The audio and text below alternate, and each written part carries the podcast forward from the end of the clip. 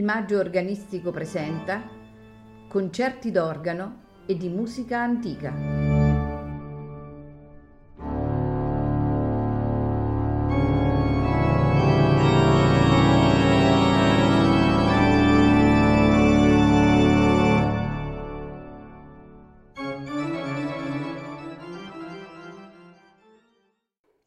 Buonasera e benvenuti al Maggio Organistico Presenta.